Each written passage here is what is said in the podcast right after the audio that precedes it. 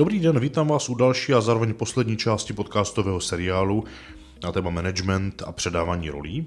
V minulém díle jsme se bavili o tom, kdy z člověka z interních zdrojů chceme vychovat svoji kopii, tedy svého zástupce, někoho, komu to předáme.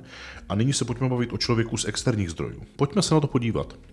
Určitě nehodnotím teď, jestli ta co cesta je správnější než ta druhá. Je zapotřebí o tom hodně uvažovat a Ideálně se na to podívat i nestranný pohledem třeba někoho jiného a ideálně i třeba pohledem lidí ve firmě, které mám, protože při sběru těch faktů určitě budu lépe rozhodovat a kvalitněji vybírat, kterou z těch cest chce dát a tou, kterou se rozhodnu, tak je ta správná a pokud není, tak je to nová zkušenost, ale ta druhá cesta je jednoznačná.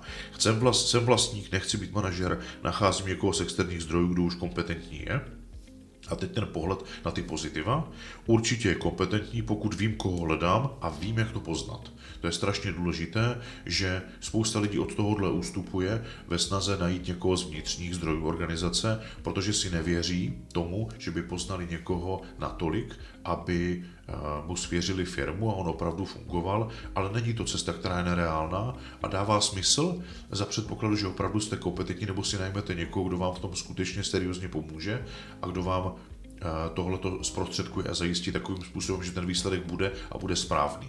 Nicméně připravte se na to, že pořád je to o tom, že ho nominujete na to nejvyšší místo a to, aby mezi vámi vznikl vztah, tak není otázka výběrového řízení tradičně na nějakou pozici, ale možná tohle to trvá rok, rok a půl, dva roky, než k tomuhle celému, jakému si upečení té dohody skutečně dojde na druhé straně přináší a velmi pozitivně může vstoupit z pohledy zvnějšku. Nemá provozní slepotu. Není omezen tím, že by měl konzervativní pohled na to, že ve firmě něco takhle dlouho funguje, proto to takhle děláme, proto to nebudeme změnit, protože to tady funguje 20 let.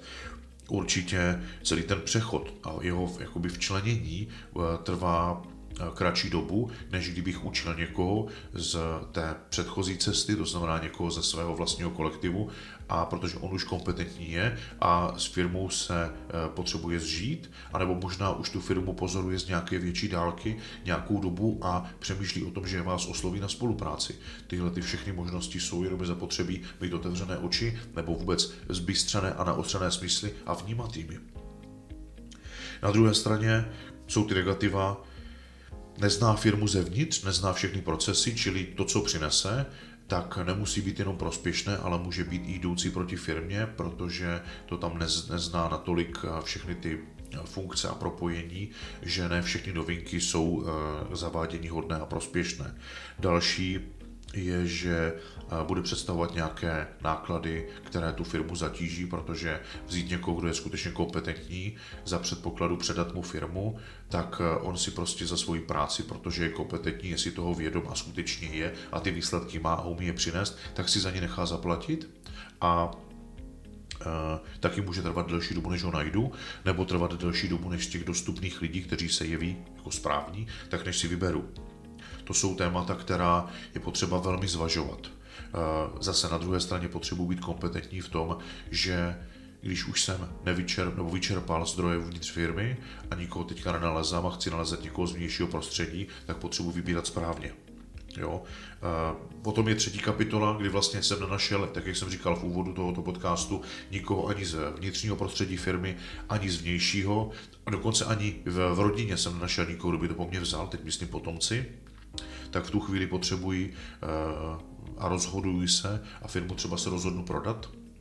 V tu chvíli jsem ale zase v situaci, kdy potřebuji v té firmě precizně nachystat ten systém, fungování, procesy, lidi, protože to je nějaký závod, to je nějaký komplex, to je nějaká energie, to je nějaké klima, nějaká atmosféra a tohle všechno dostat do takové kondice, aby to nejen bylo prodatelné za co nejvyšší cenu, ale protože sám mám zájem na tom, co jsem vybudoval, tak bych chtěl, aby to třeba pokračovalo. Aby to ta firma neschramstla, neprovozovala to pět let na slepo a pak to neutlumila a na ty trhy se nedostala se svými vlastními eh, produkty a službami. Chci, aby to pokračovalo třeba dál a v tu chvíli potřebuju té firmě, té akviziční a odkupující, to dát v takové kondici, která mě zajistí nejen větší cenu, ale zajistí mi nějaké transparentní a dobré jméno s tím, že jsem tu firmu prostě prodal v dobré kondici a oni teď už několik let z toho těží A nejenom oni, ti, kteří to odkoupili, ale pořád ti stávající zaměstnanci tam jsou a dávají jim to smysl.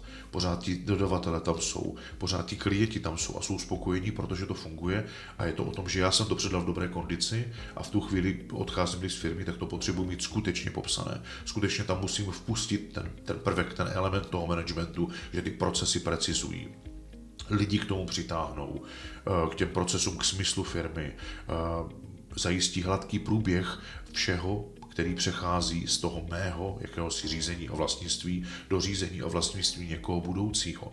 Že ten proces bude hladký, že to bude snadné, příjemné. Určitě to bude skřípat na nějakých místech, ale mým úkolem je, aby to skřípalo co nejméně nebo vůbec, právě tím, že to funguje, a že ta e, firma může pokračovat. A stejně na to potřebuju buď mít v sobě ty znalosti, a v tu chvíli to zorganizovat způsobem, který je funkční, anebo si tam najmout někoho, kdo mi s tím pomůže a tu firmu posune dál. A tohle jsou vlastně tři hlavní cesty při souběhu role vlastníka a nejvyššího manažera. O tom měl být dnešní podcast. A já věřím, že vás inspiroval. Děkuji vám moc za pozornost. A ještě předtím, než se rozloučím, tak eh, těm posluchačům, vám posluchačům, dovolte mi krátké poselství.